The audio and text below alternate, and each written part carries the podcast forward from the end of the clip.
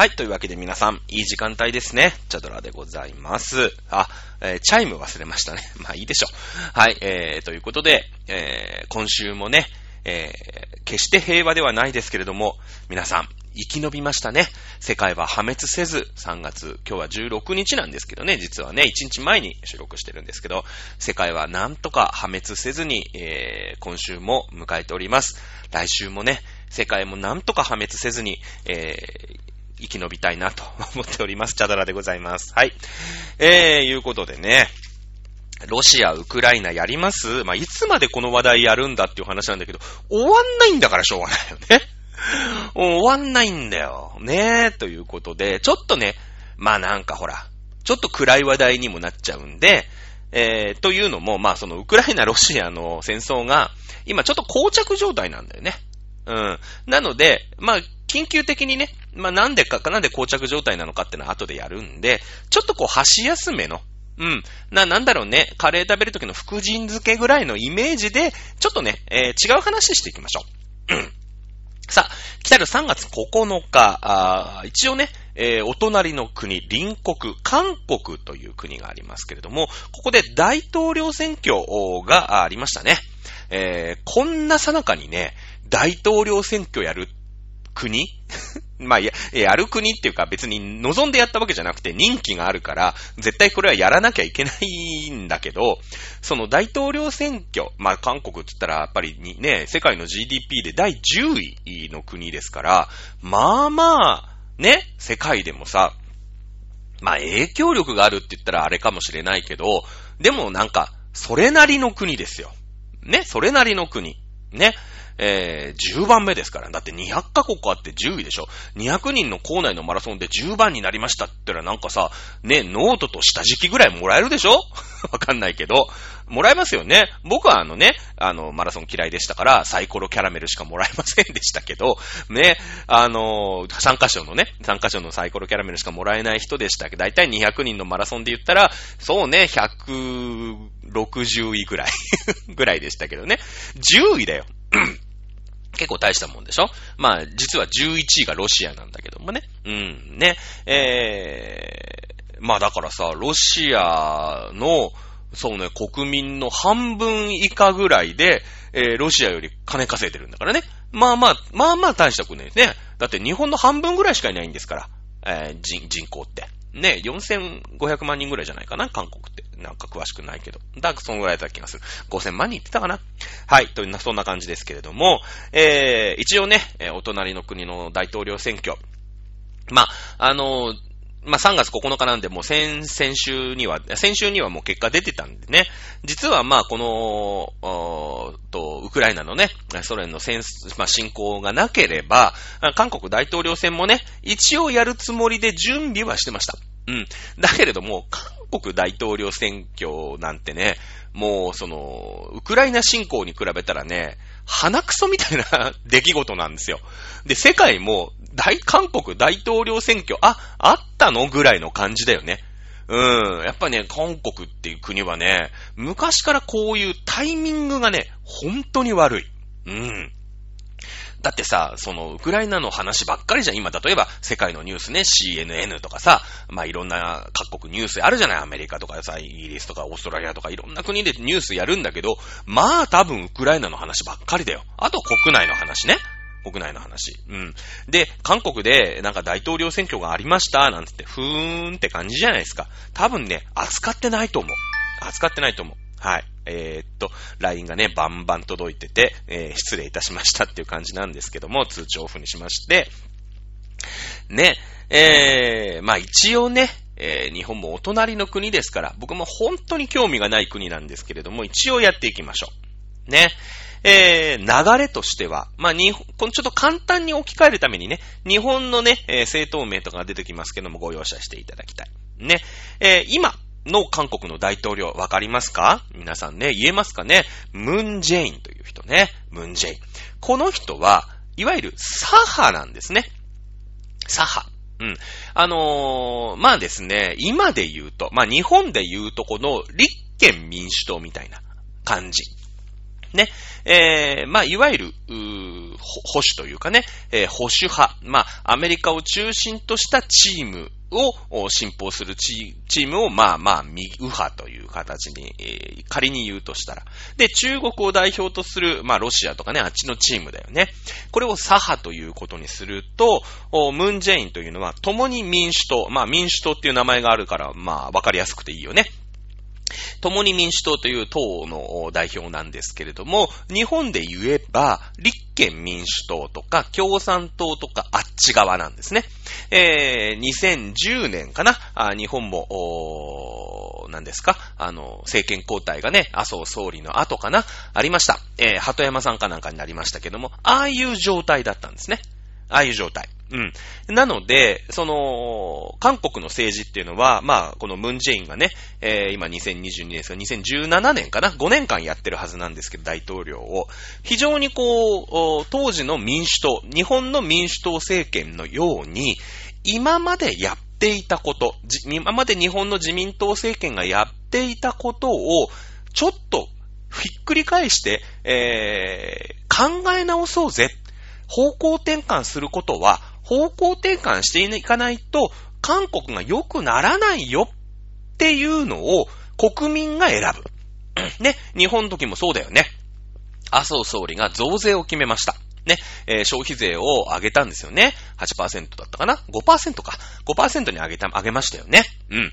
5%に上げた時に、いやいや、このまま自民党に日本任せていたら、良くならないぞ。ね、国民が思ったわけですよ。ね。えー、それで、えー、選挙やった時に、今回ね、その、まあ、鳩山さんが、もう消費税なんで上げるんだ？あんな政権任し、あんな政権に日本任せられますか？ね。私たちは、ね、えー、まず、基地問題も解決。今までね、日本とね、ずーっと自民党が政権握ってきた。アメリカとなーなーになってて、アメリカの言いなりだった。ね、今回はまたアメリカ、あの、沖縄に、えー、普天間基地ね、えー、移設問題、まあ、辺野古沖にアメリカ軍の言いなりで基地作ろうとしてる。ね、えー、こんなこと許されるんですか？僕たちが新しい政権で日本を変えていきましょうって言って、日本人がそれに乗っかっちゃったんですよね。乗っかっちゃったんですよ。ね、僕は自民党に当時も投票しました。僕は右派の人間ですからね。えー、でも、それでもね、に、えー、日本人が選んだ。ね。それで民主党政権になったんですね。そういう感じ。まあ、あと、ムンジェインの前ね、パククネという女性の大統領でしたけれども、ね、パククネに任したら日本、韓国良くならない。ね。今私たちは、あ与党じゃない。野党だけれども、ね、えー、ムンジェインにしてみろ。今までのしがらみから解き放たれて、え、韓国変えるんだぞって言って、えー、韓国では、ムンジェインに投票が集まったんですね。こういうと感じ。こういう感じなんですよ。こういう感じ。ね。なんですね。で、その、まあ、今回ね、大統領選挙がありまして、そのムンジェイン、ね、このまあ、鳩山さんの後の菅直人みたいなことだよね。だからね、その流れを組むイジェミョンという人ね。この人も同じく共に民主党という人です。ね、えー、それの対抗馬が、これがね、えー、韓国読みなんでちょっと難しいんだ。ユン・ソクヨル。まあ、ユン・ソギョルっていう風に言ってるかな、ニュースとかだと。ね。まあ、いろんな韓国のその外国の読み方ですから、いろんな読み方がある。私はユン・ソクヨルって読むことが多いかなと思いますけども、これね、国民の力っていうね、えー、まあ、いわゆる自民党みたいなもんですよ。ね、えー、のユン・ソクヨルっていう人が、あ立候補してるこの二人の戦いだったわけ。ね。えー、だからまあまあ、安倍、安倍さんというか、まあ安倍さんまでいかないんだけどね、河野太郎ぐらいかな。ぐらいの人。まあこの人自民党の人だと思ってくださいよ。アメリカの、韓国で言うところの。っていう感じ。だけれども、おまあ私たちはね、その、まあ、アメリカを中心としたあ経済安保の枠組みの中で日本というのはいるんで、どうしてもそっち寄りになってしまうんだけれども、おまあ、韓国もね、当然このアメリカのうーん、経済安保、ね、えー、それから、あまあ、安全保障条約の中、ね、にいるわけですよ。一応、同盟も結んでる。ね、韓国と日本は直接結んでないんだけど、米韓で結んでる。ね、それから、米日ね、日米で結んでる。なのね。まあ一応だから、準同盟、準同盟国までいかないんだけど、まあなんか関係がある人たちみたいな感じなんですけれどもね。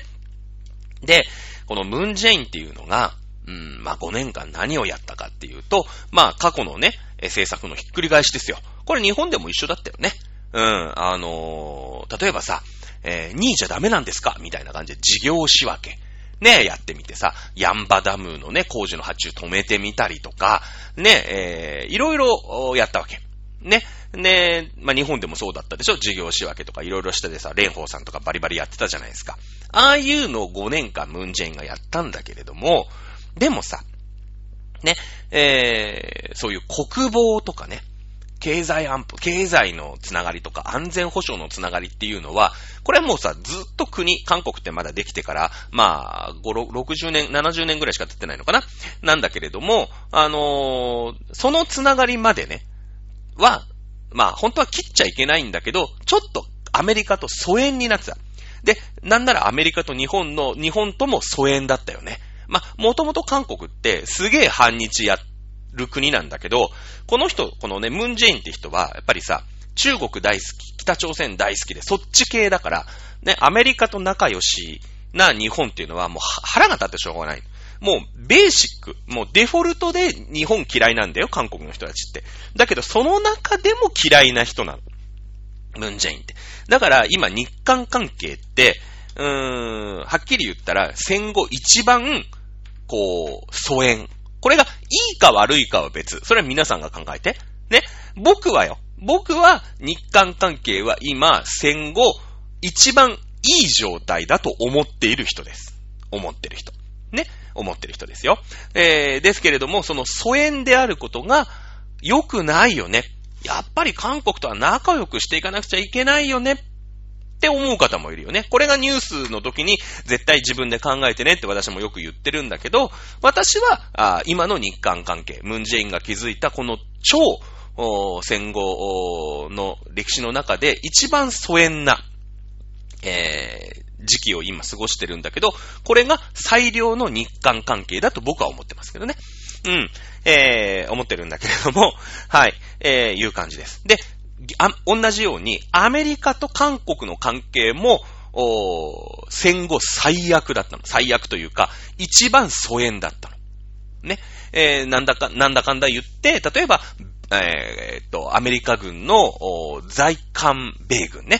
えー、在韓米軍。まあ、例えば沖縄にいるのが在日米軍だとしたら、韓国の中にも米軍がいるわけ。で、それも 出てってくださいよとか。ね、え、協力金支払いませんよとかって、これ民主党政権の時にもあったよね、日本の時にね。ね、それがだってほら、普天間基地とかさ、辺野古の基地をね、移設を止めますとかさ、あ最低でも県外へとかって、鳩山さん言ってたんだけど、結局できなかったよね。うん、できなかった。日本ってほら、シーパワーの国だから、そっちと一緒になるし、なるっていうのがもう前提だから、なんか、口先だけでね、それなんか、あの、もちろん韓国じゃなかった、ね、沖縄の、えー米軍基地っていろいろ問題があるんだよ。なんか、あ米軍がさ、なんか悪さしちゃったりとか、まあいろんなね、米軍のヘリコプターが落ちたりとか、そりゃ、あんだけね、えー、軍用機がいるわけですから、事故が起きたら、あ問題になりますよ。騒音問題とかね。いろんな問題がある。ね、いろんな問題があるんだけれども、その流れをぶった切ることってできないじゃないですか。じゃあ、どうするのっていうことになっちゃうでしょだって、もう戦後さ、アメリカのね、えー、が軍隊としてちゃんと日本守ってあげるから、日本人はね、えー、死の子の言わないで働けって言って、はい、わかりましたって言って、今の日本、こんなに豊かな国になったわけじゃないですか。ね。それをね、その恩も知らずに、はい、民主党政権になりました。はい、出てけ。これは無理ですよ。じゃあどうすいや、出てっていいけど、お前ら、自分らどうすんのっていうことが、全く畑山さんの中に頭がパーンって抜けてるんですよ。もう二言目には、ね、憲法9条があるから、ね、えー、日本は大丈夫だって、そういうことじゃないんだよ。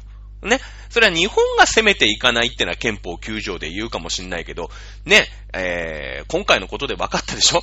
もう、独裁者とかで、ね、ブツンって来た国が何をやらかすかってのは今一番わかってますよね。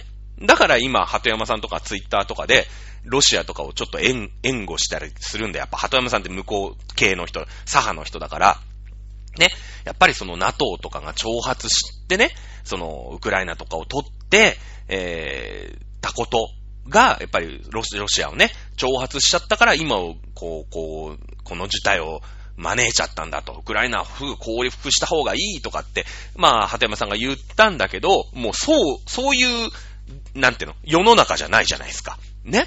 もうロシア擁護するのは本当にもうどうにもならんみたいな世の中だからもう炎上とかしてるんだけれども、当時はそうだったよね。で、えー、どうにもなんなくて、えー、民主党政権ってのはさ、最後ね、もう、その虎の子の、ね、麻生さんが消費税上げたから、自分ところに政権が転がり込んできたのにもかかわらず、あの、最後のね、野田さんっていう総理大臣が増税自分でね、消費税上げちゃったから、もう、もう無理だよねっていう風になって自滅をした。まあ、えー、結構ね、その、左派政権、韓国でも同じような感じになってて、韓国ってさ、アメリカが作った国でしょ？まあ、日本もそうだよね。第二次世界大戦の後 GHQ が占領して、まあ、日本っていうものを形作ったわけ。まあ、それがいいのか悪いかともかくとして、そこに由来があるってのはこれは事実、ファクトじゃないですか。で、えー、韓国もそうなんですよ。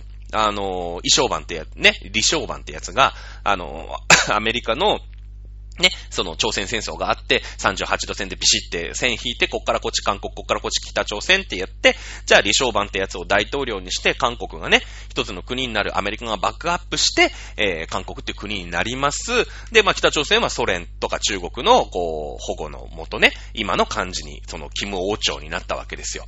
だけど、うーん、まあ開かれた社会っていうんですか、自由主義っていうんですか、民主主義っていうんですか、資本主義っていうんですか、そういった感じで、韓国っていうのは今の韓国のね、その第10、第10位の経済大国、ね、経済大国の地位を築いてきた。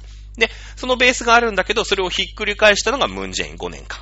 さあ、えー、それを まあ、受け継ごうっていうのが、共に民主党のイジェミョン。ね、えー、そして、えー、まあ国民の力というね、えー、そのパククネと同じ流れ。一回、民主、共に民主党に移った政権なんだけど、それを取り戻そうっていうところでは、まあ、あ安倍晋三と一緒かもしれないよね。安倍さんと一緒かもしれない。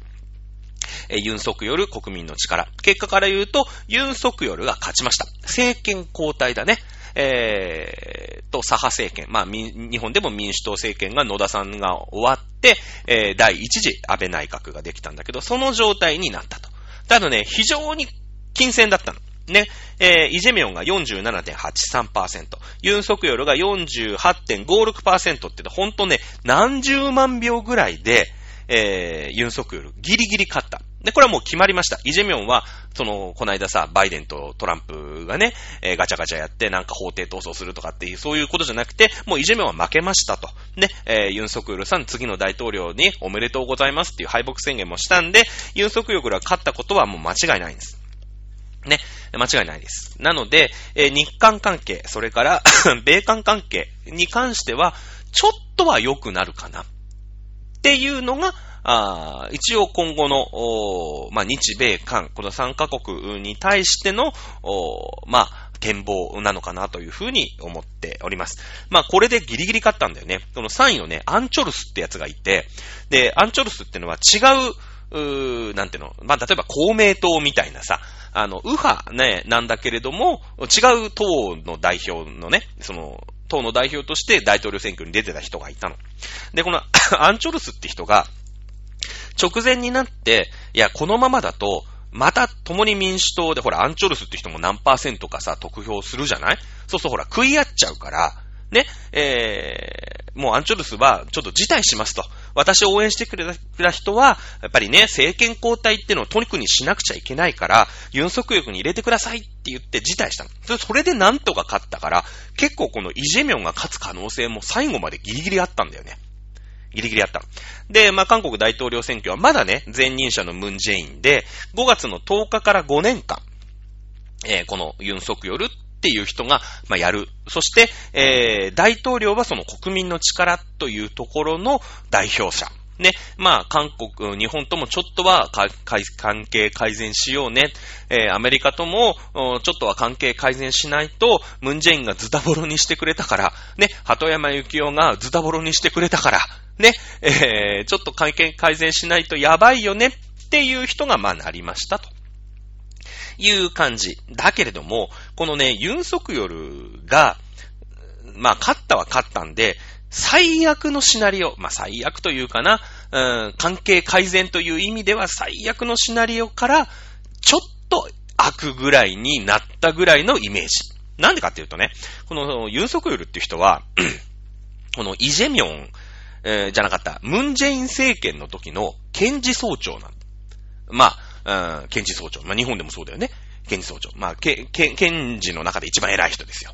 ね、えー、なの。ね、その、法、法の人なのよ。法総会の人なのよ。ね？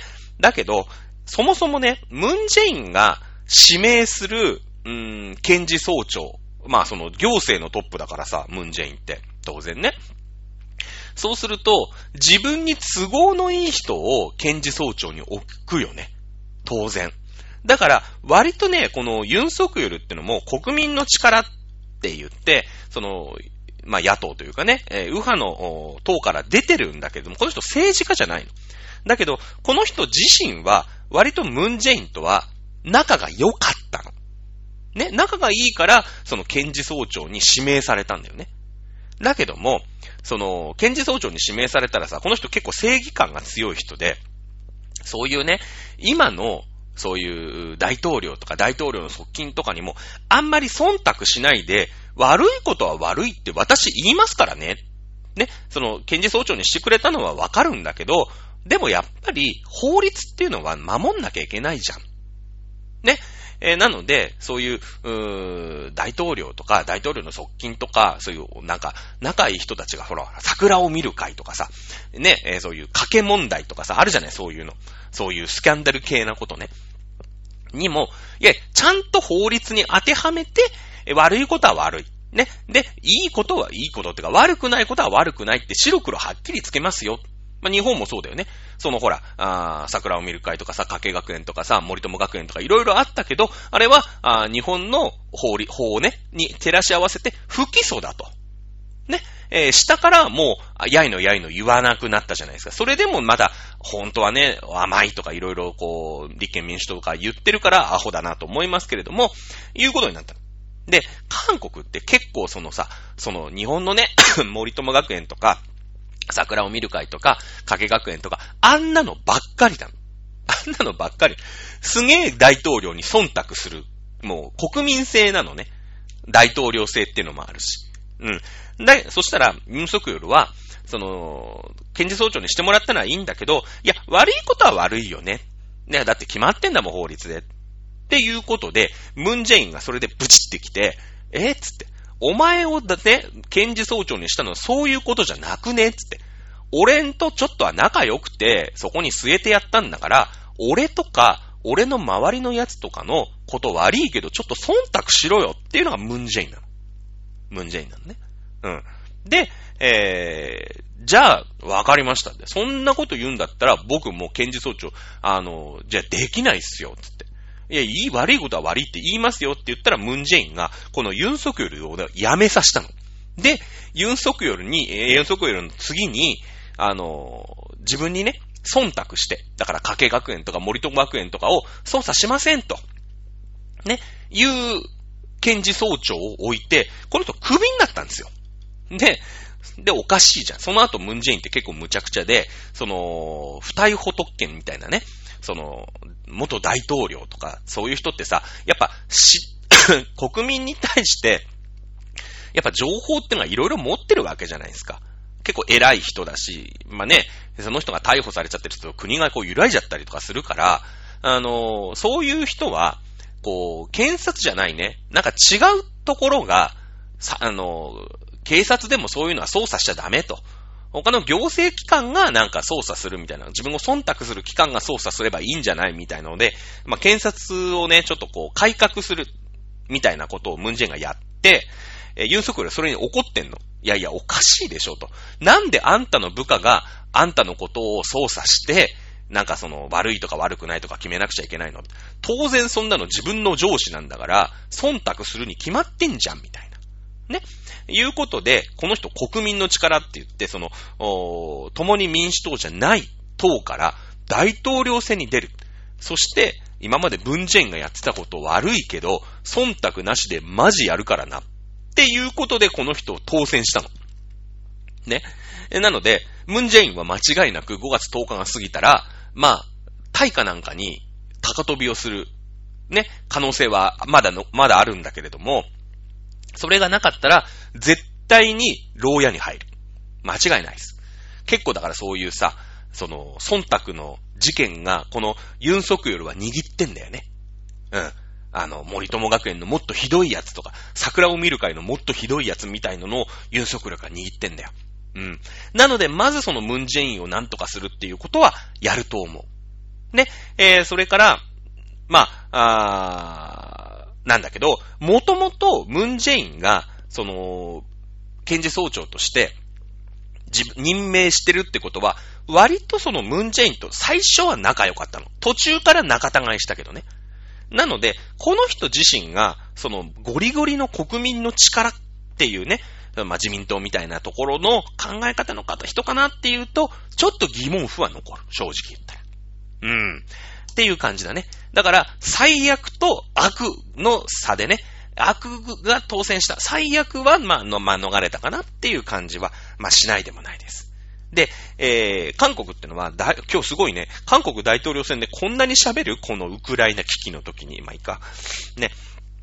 えー、ですけれども、あのー、政権交代はした。大統領は変わったんですけれども、あのー、日本ってさ、国会議員選んだ後に、じゃあ国会議員で一番多いから、選、その、主犯指名つってね、えー、首相を指名するときに、じゃあどうせ自民党の人が多いんだから自民党の総裁が、まあ今で言うと岸田さんが総理大臣になりますよっていうことになるじゃない。だけど韓国の場合って大統領は大統領で別で選挙するから、その、まだね、えー、なんていうのその国会、韓国にも国会があって、韓国の国会では共に民主党の方が強いの。だから、安倍さん、安倍さんが総理大臣になったんだけど、国会は民主党の人が多いみたいな感じなの。日本ってそういうことってあんまりないじゃない。まあ、の、衆議院と参議院があって、参議院でたまにねじれって言ってね、参議院では、あの、民主党の方が多いとか、社会党の方が多いとかってことがたまにあったりするんだけど、でも衆議院と参議院で意見が違った場合は、衆議院の方を、おなんていうの、その、意見とする。ね、そっちが通るみたいな。衆議院で参議院で否決されたら、衆議院でもう一回可決されたら、OK みたいな制度があるから、基本的に で、衆議院の多数派が総理大臣になってることがばっかりだから、基本大丈夫なんだよね。だけど、韓国は、えー、2年後ぐらいまで、その、2年後にその総選挙みたいなのがあって、そこでもまた選挙するから、そこで国民の力が勝てばいいんだけど、それまでは民主党の方が多いの。だから、大統領が、例えば日本とね、えー、関係改善をしたい、かんえー、アメリカと関係改善をしたいとか、あいろいろなことで、えー、法律をね、まあ、法律を作る、作ろうとかっていろいろあるじゃないですか。やっぱ法律がないとできないよね。特にこのユンソクヨルってのはその法律系の人だからさ、そういうの厳しいよね。そういうのでなんかうまいことやろうみたいな、なんか変なことやろうって思ってない。ちゃんと筋は通すと思うの。おそらく。うんだけどその国会で法律を作ろうと思っても、うーん、共に民主党の国会議員が賛成しなかったらできないんだよね。うん。なので、まあ2年間はね、あのー、大きなことはできないですよ。はっきり言って。で、えー、いわゆる政府ね。政府がやれること、行政がやれることは、まあ大統領ですから、まあできるんだよね。うん。なので、そういう、例えば、国、うん、国防、なんていうのかな、外交ね。うん、外交。なの日本に来るよとかさ、アメリカに行くよっていうのは別に国会がなんとかとか関係ないでしょ この政府のお仕事としてやるじゃない。ね、例えば、岸田さんがバイデンさんに会いに行きましたとかさ、安倍さんがトランプに会いに行きましたとかさ、そういうのって別に国会がやれって言ったわけじゃなくて、政府としての仕事でしょね。なので、まず2年間は、この人はおそらく、うー外交とかね、えー、いうこと。まずその、行政の中でできること。大統領として国会通さないでも、できることっていうのをまずやって足固めをして、少しでもね、あのー、韓国に、あ、こいつやりおるわ、とうん。国民の力に任しておいた方が、このムンジェインの5年間よりも良くなりそうだな。ね。あのムカつく日本ともうまいことやって、でも韓国の生活良くなるよね。いろいろムンジェインがね、壊しちゃったんですよ。うん。あのー、まあ、今、日本の民主党もそうだけども。ね。えー、っていうのを2年間頑張って、次の 国会議員の選挙で、えー、国民の、こ、と、この国民の力ですか？共に民主党の国会議員から議席を大幅に奪ってから、あいろんな法律を作って、えー、解決できること。例えば、徴用工の問題だったり、で、えー、慰安婦の問題だったり、まあ、そういったことっていうのはさ、今はなんか日本に賠償しろ、賠償しろみたいなことしか言ってないでしょ？だけれども、じゃあそれはね、もう日本に言うのはお門違いだから、あ政府の方で、韓国政府だよ。韓国政府の方で、それはね、えー、もう日本から賠償金はもらってるんです。1965年にもらってるんですよ。ね、それを違うことに使っちゃったから、例えば、なんか Wi-Fi を整備したりとか、光回線を引いてみたりとか、ダムを作ったりとかに使っちゃったんですよ、実は。実は使っちゃったの。で、その、慰安婦の人がね、えー、なんで、なんかその日本がね、えー、私たちにその賠償を支払った支払ったっていうのに私たちはいくらももらってないんですかって言ったら、ね、使っちゃったから、後ろめたいから、なんか、ああでもない、こう、徴用工の問題とか、なんか、慰安婦の問題とか、かこつけて、あの、ふざけんなって言ってね、日本を、なんか、日本はこんなことやって、まだ、真の賠、謝罪は済んでないとか言って、おかわりをもらおうとしてるだけなんですよ、実は。ね。えー、まあそういったことも、まあ認めてね、えー、韓国が今までもらっちゃったんで、えー、今、今年になってで申し訳ないんだけれども、韓国のね、えー、支出より、えー、ヤンフの人にこれこれこういうのをお金として払いますっていうのは、これ法律が作んない、法律ができないと韓国もできないんだよね。うん。まあそんな感じかな。えー、いうことでね、世界のニュースの中では、もうこれくらいのね、扱いになっちゃったんですよ。韓国ってね、そういう国なんだよね、昔からね。ちっともね、あの、タイミング悪くてね、ちっとも注目されないっていうね。うん、その割にプライドが高いからね、韓国の大統領選挙は全世界で放映されているとかね、絶対に中で言ってるんですけど、これっぱかしも興味ないでしょ。日本でもね、ほんの一瞬ですよ。あー、何、ユンソクヨル勝ったの？みたいな感じだよね。いうことでね、えー、これからまあ日韓関係どうなっていくのかというところで、あ、30分も喋っちゃったね。じゃあ、ウクライナ行ってみようか。ねえ、ウクライナ。さあ、ウクライナはですね、あんまり、情勢ってのはね、変わってないんですよね。実はね、あんまり変わってないんですよ。あんまり変わってないから、実は冒頭、まあ、冒頭30分半分使って、韓国大統領選挙を言ってみたっていうね、あの、こっちの、こっちの事情も実はあったりする。先週からね、そんなにね、えー、大きく何か、例えばキエフが陥落したとか、まあいろんなことはないですね。新しくなんか原子力発電所がどうしたこうしたとか、いうこともないです。ね。えー、チェルノブイリ原発ね、元原発。もう今廃炉になってるんだけども、これでね、え、電源が喪失したとかっていう事件も起きましたけれども、あの、なんと、ロシアの同盟国ベラルーシからですね、電源供給があったと。いうことで、えー、一応チェルノブイリのその原子力発電所、まあ、元原子力発電所だけどね、えー、こちらに関しても一応電源は復旧したと。いうことで、えー、最悪のね、その水蒸気爆発じゃないけど、まあ我々はね、えー、福島第一原発で、まあそのニュースというのをもうね、生で、えー、見てますから、ね、えー、そういったことっていうのは一応、ギリギリ回避できたのかなということもあります。まあ、ロシアの味方であるベラルーシ。ベラルーシってもうロシアのもう本当に子飼いのね、えー、お味方ですけれども、まあ、なんで、あの、チェルノブイリをね、助けるようなことをしたのかっていうと、実はね、チェルノブイリ発電所っていうのは、あの、ウクライナの北側にあるんですね。ベラルーシにね、めっちゃ近いんですよ。めっちゃ近いんですよ。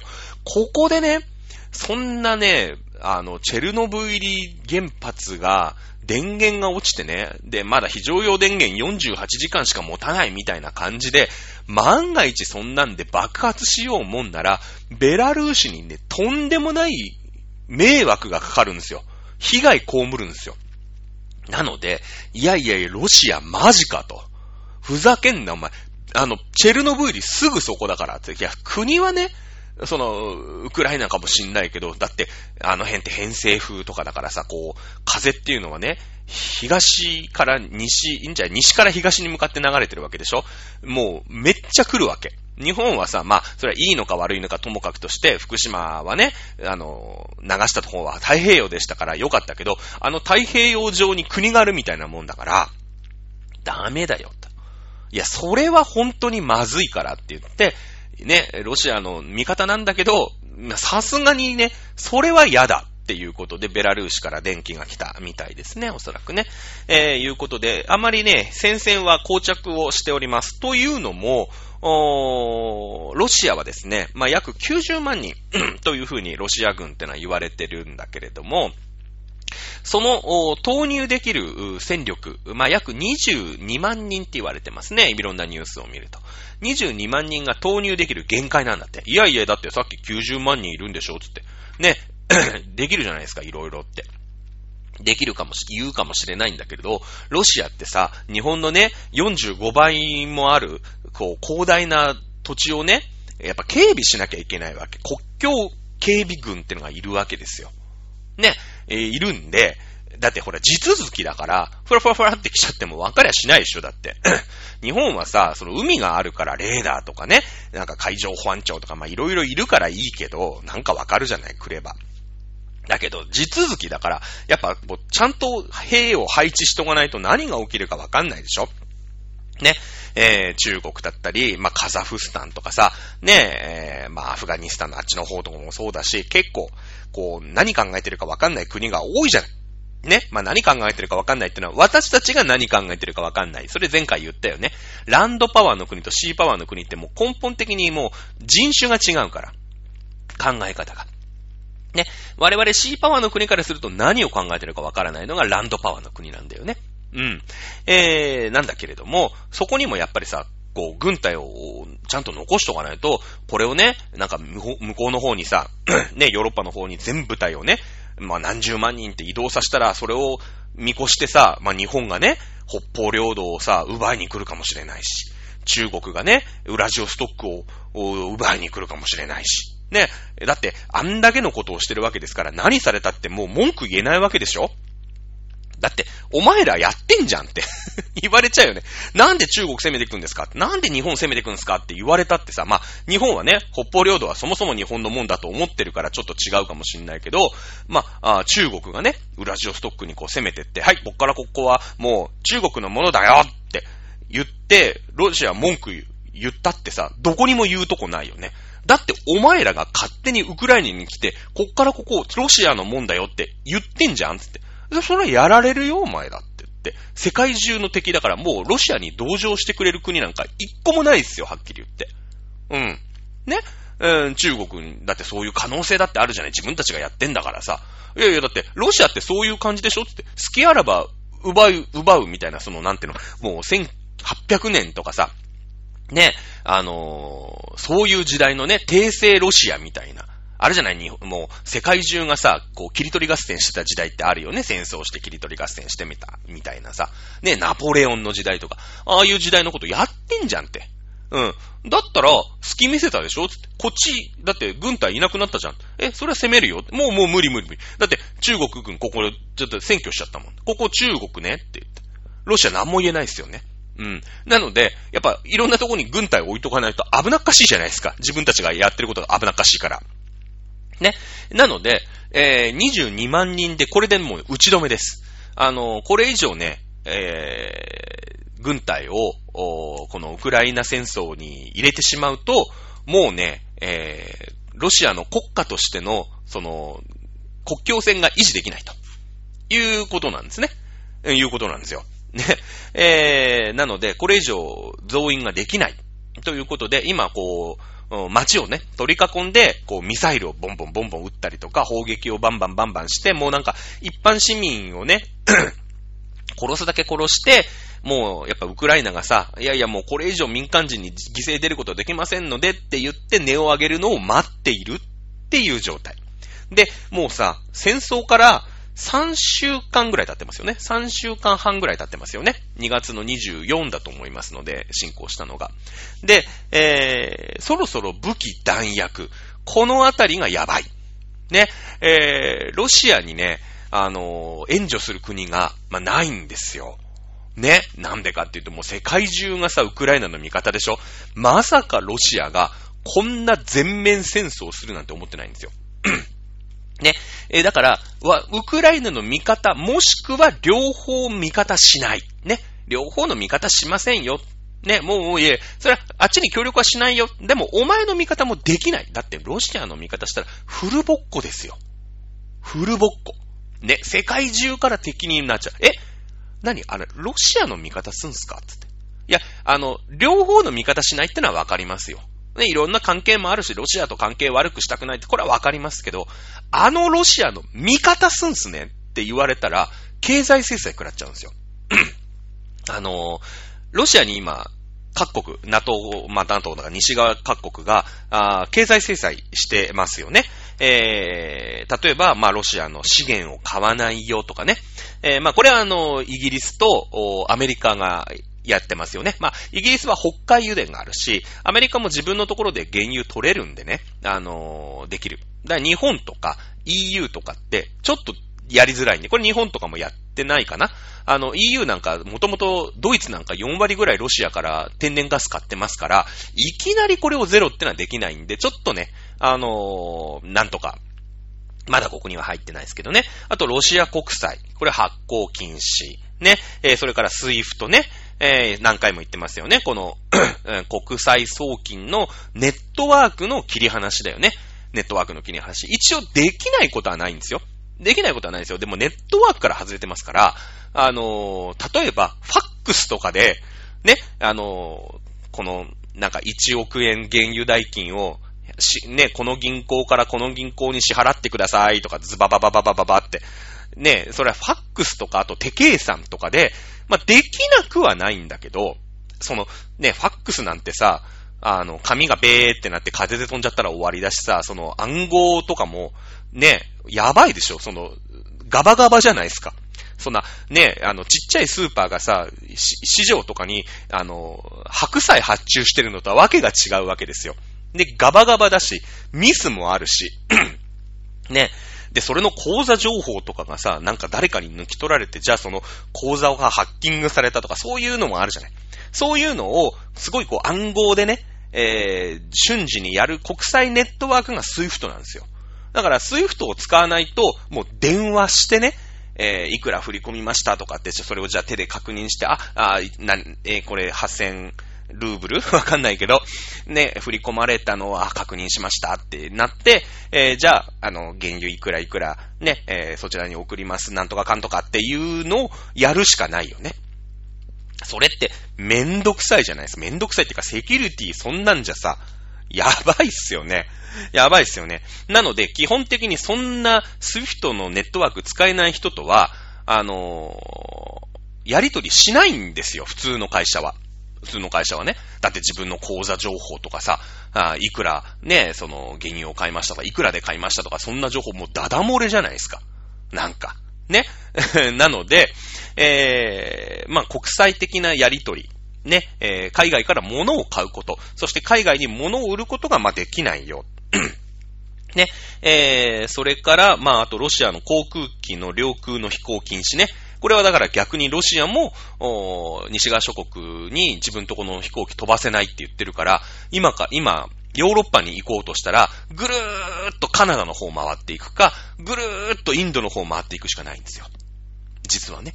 えー、なんかあの、な、4、5時間なんか多くかかるようになって、燃料もいっぱい食うみたいな話。今後ね、ヨーロッパへの道っていうのは非常に閉ざされてね、えー、だからその冷戦時代と一緒ですよ。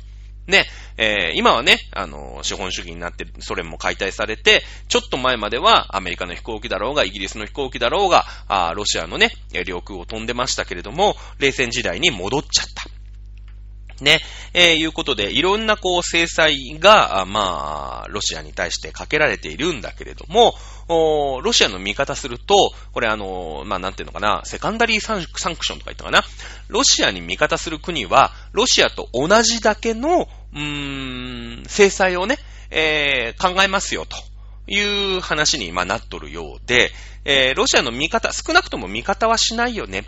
ね、えー、いう感じで、まあ、あの中国でさえも、その、ロシアにね、表立って味方ができない世の中になってます。ロシアってのも今、普通にね、あのー、まあ、海外とさ、まあ、日本とも貿易も今でもしてるし、えー、アメリカとも貿易をしてるっていう国だからね、そこをやられちゃっちゃさ、ね、中国もたたまったもんじゃないでしょもう、ね、え今後、ロシアの経済っていうのは、本当にソ連以下、ソ連時代以下になっていくわけですよ。ほんと100年ぐらい後退します。多分、G、GDP とか GNP の話で言うとね。おそらくね。えー、なので、まあそれを食らったらたまったもんじゃないですから、まあ少なくとも味方はしないよっていう感じになってるので、えー、あとはもう、武器弾薬とかも先細っていく、うーん、まあ、ロシ、そのね、えー、なんか、一日にね、どっかで見たな。一日にね、なんか2兆円かかってるっていう風に、なんかニュースで載ってたよね。一日2兆円はちょっとかかりすぎじゃないかなって私は思うけどね。おそらく。うん。あのー、一日だよ。だって、その、ウクライナに攻めていく日の一日の、その、軍事費が2兆円ってね、ヤフーニュースかなんかに書いてあったんだよね。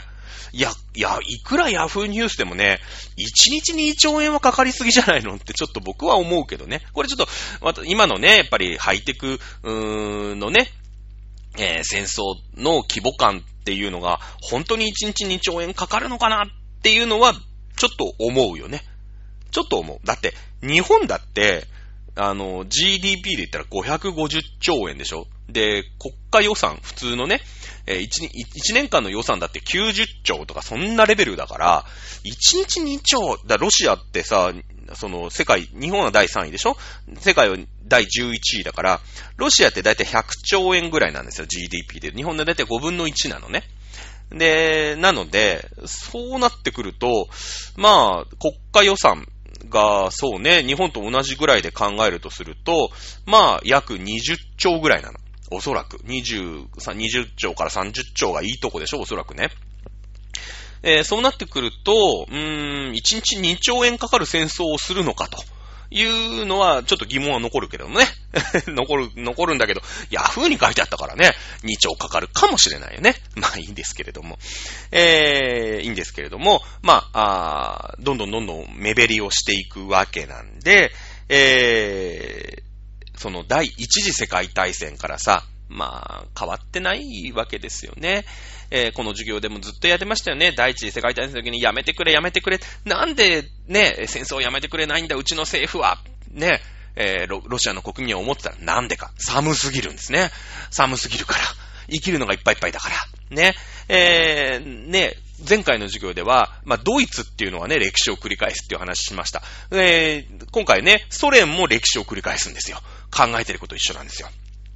ね、第一次世界大戦。な、なんだかよくわからないけども、ね、ドイツもなんで戦争を始めたかわかんないんだけど、第二次世界、ね、えー、ロシアの方もなんで、まあ、ドイツが攻めてくるからしょうがねえから戦うしかないっつって、なん、せ、ね、その兵隊さんたちはなんで戦争してるんだって思いながら戦争してるんですけれども、一応勝ちましたよ。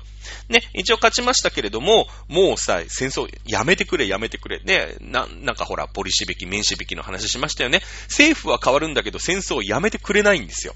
戦争やめてくれない。ね、えー、それで、もうしょうがないから革命起きちゃったんですよね。革命起きちゃったんですよ。ね。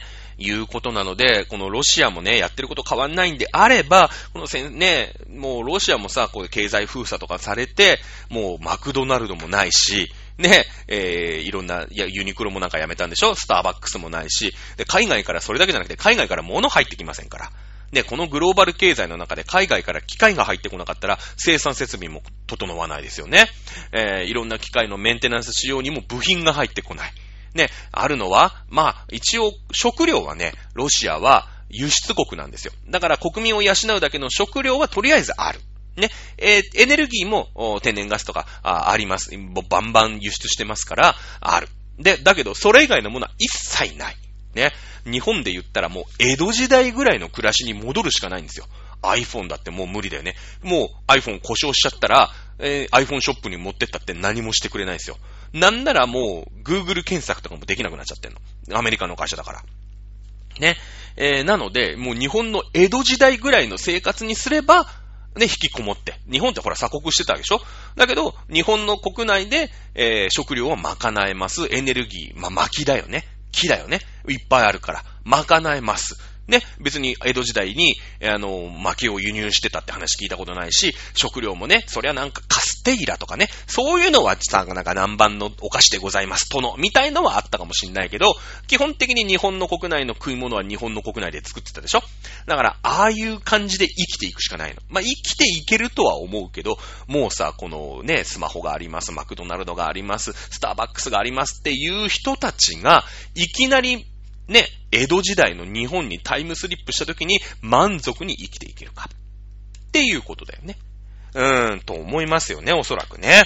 さあ、じゃあね、その、じゃあこの世の中がどうなっていくのか問題っていうのを、まあ今回あと10分ぐらい、それからまあ次回がこのテーマになっていくのかなって思うんだけれども、今回ね、核兵器を持った国がご乱心をしてしまったっていうのが一番の問題なんだ。これがロシアが核を持っていなかったら、まあ NATO で寄ってたかってフルボッコで終わったんですよ。終わったの。なんなら、もうロシアがウクライナの国境近くに軍を派遣した時点で、アメリカがね、おい、何してんの？つって。いや、知らないけど、そういうことしたらどうなるか分かってるよね。これでロシア黙るしかないです。ロシアはそこに核兵器持ってたから。ね、えー、よかったんですけれども、おー、よかったというか、アメリカも NATO も手出しができなかったわけ。最初の頃結構及び腰だったでしょ？もう、あのー、アメリカ軍は NATO、あのー、ウクライナに派遣しません。ね、えー、いうふうに、もう、バイデンさん言ってたよね。NATO も、おウクライナにね、えー、軍は派遣しません。最初この方から言ってたよね。なんでかっていうと相手核を持ってるから、もう三次、第三次世界大戦になるのを分かりきってるし、そしたら、だあの、世界を滅亡させる核戦争が、あ起きるのがもう目に見えてるから、できなかったんですよ。ね。できなかった。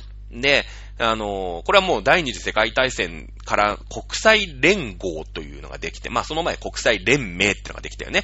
第一次世界大戦の前に、第一次世界大戦の後、国際連盟っていうのができましたね。えー、第一次世界大戦の勝者、イギリス、フランス、日本、そしてイタリアが常任理事国だったわけだ。だけど、おまあ、その後ね、えー、アメリカ入ってないんです。アメリカは基本的にまだほら、ヨーロッパがさ、世界の中心にしたのがアメリカ入ってないんだけど、その後ドイツもま、ちょろっと入るんだけど、入るって言って入るんだけど、まあ、ナチスができちゃって抜けます。ソ連も入ってくるんだけど、あのー、なんていうの？えー、フィンランドにその後進行して、えー、常任理事国クビになります。で、日本も満州にさ、ちょっとちょっかい出して日中戦争したんでクビになりますとかで、まあ最終的にはさ、この出てったドイツ、日本、まあ、それと、ソ連ね、えー、この辺が戦争を追っ始めちゃったから、第二次世界大戦っていうのは国際連盟止めらんなかったじゃないですか。はい。第二次世界大戦終わりました。その後できたのが第、国際連合だよね。えー、この時の常任理事国っていうのは、第二次世界大戦の戦勝国、えー、と、アメリカ、イギリス、フランス、そして中国とソ連なんですね。中国とソ連。で、ここで大事なのは、中国っていうのはだ、何のことか。第二次世界大戦の戦勝国中国とは、これ、えー、毛沢東の時にやりましたよね。中華民国なんです。今の中国っていうのは、中華人民共和国。これ違う国なんですね。違う国。なんなら、中華民国、第二次世界大戦の戦勝国である中華民国を中国の奥地に引きこもってね、えー、仲良くやろうねって嘘ついて中国の奥地に引きこもってソ連から武器いっぱいもらって、第二次世界大戦終わりました。日本は中華民国と日本が戦って中華民国ボロボロです。よし、あいつらを追っ払うぞって言って、わーって攻めていったのが今の中華人民共和国なんですね。なので、えー、国連、今の国際連合で常任理事国中国だなんて偉い面してますけれども、違う国なんです。あれはね、うまいことやったんですよ。ね。いやいやいや、あの、これ、内戦なんで、あのー、もう、あの、中華人民共和国として、今まで中華民国が、あ国、えっと、何ですか？あ常任理事国だったんだけど、その地位そのままもらいますね。うまいことやったんです。ここは本当は首にするべきでした。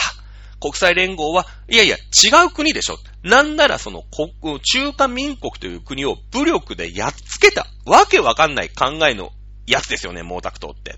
ね。えー、なので認めませんって言うべきでした。そして、えー、国際連合の常任理事国、ソ連ですね。ソ連。ソ連もロシアとは違う国なんですね。ソ連、一応、まあ、戦勝国ですから、えー、国際連合の常任理事国には入りました。ただし、えー、ソ連という国は1992年に解体されます。ソ連崩壊です。そして、えー、そのソ連邦ね、ソビエト社会主義、えー、共和国の中の一番でかかった、ね、影響力もあったロシアという国が、なぜか今常任理事国にいるんですね。そして中国。まあ今の中華人民共和国。そしてロシア。この二つが今、あ独裁国家。ね、プーチン。そして、えー、習近平。ね、えー、ですよね。という国で、まあ力を持ってる。核兵器も持ってる。まあ経済力もまあ中国はゴリゴリにある。まあロシアも世界11位だけど、まあまああると。ね。そしてこのソ連が、まあごめんなさい、えー、ロシアがウクライナに侵攻したのに、えー、国際連合が非難決議をするんだけれども、おー、おい、だって本人がいるわけですからね。そしてこの常任理事国っていうのは拒否権を持ってるんですね。この5カ国の1カ国でも反対をしたら、常任理事会では何も決められないんですね。決められないんです。これはなんでかっていうと、この核兵器を持っていた5カ国なんですね。中、まあ、フランス、イギリス、えー、と、アメリカ。ね、えー、それからソ連、中国ですけれども、この人たちは理性ある行動を今後のせ、えー、戦後、第二次世界大戦の世の中に対して持っていこうね。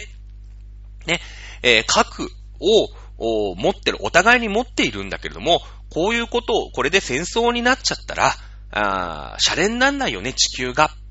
ね、えー、いうことで、えー、国際連合という組織を作って、この5大国が中心となって世界をまとめようね。我々は核を持ってんだから特別にすごい真摯な態度でね、えー、世界に臨んでいこうねっていうことで国際連合というのが作られたんですね。ただし、今回そのメンバーである、このソ連から引き継いだ違う国のロシアというのが、出張ってきて、ウクライナに侵攻しちゃったんですね。これはもう、はっきり言って、この国際連合というものの限界です。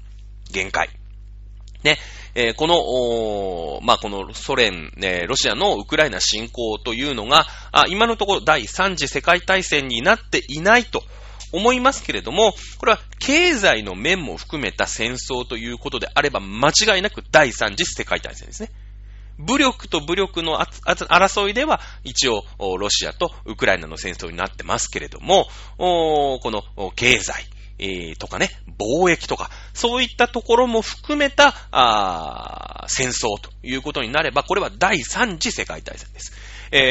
今回の戦争が終わった後、おそらく国際連合というものが非常に弱体化します。だってあっても意味がないからです。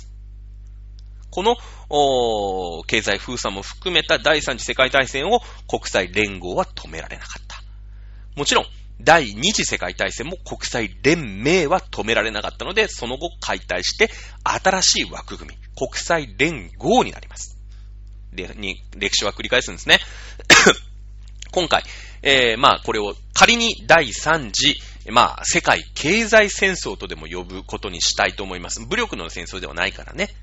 えー、で、第3次世界大戦、第3次経済世界大戦というものが終わった後、ロシアという国が敗戦国としておそらく処理されるでしょう。その時に、えー、新しい国際の、なんていうんですかね、枠組みというものがもしかしたら作られるかもしれないですね。国際連合が、まあ、解体というか、残る、残らない可能性っていうのはあるでしょうね。その時にえー、第3次、えー、経済世界大戦の戦勝国というのは西側諸国ということに、まあ、おそらくなる、まあ、なってほしいなというふうに思ってるし、えー、今後の、えー、戦い、えー、世界の戦いというのは、民主主義、自由主義の国対、えー、先制主義、独裁主義の国という戦いが新しいえー、第二次世界大戦の後は経済の戦いでしたよね。えー、アメリカの資本主義対ソ連の共産主義。ね、まあ社会主義でもいいですけれども、の冷戦というものがありました。第3次、今回やっている第3次経済戦争の後には、ね、自由主義、民主主義の陣営対、えー、独裁主義、えー、まあ、先制主義とでも言いますかね、独裁先制国家の、との冷戦というものが待っているということになるでしょうね、おそらくね。さあ、じゃあ世界にはどんな独裁国家、先制国家っていうのがありますよ。えー、そして、えー、まあ日本もそうですけれども、自由主義、えー、そして、え民主主義。これを信奉している国はどのぐらいあるのか。意外にですね、世界には、まあ私たちね、え民主主義の国いますから、民主主義が正しいとかね、思ってますけれども、意外に民主主義の国少ないんですよ。意外に少ないんですね。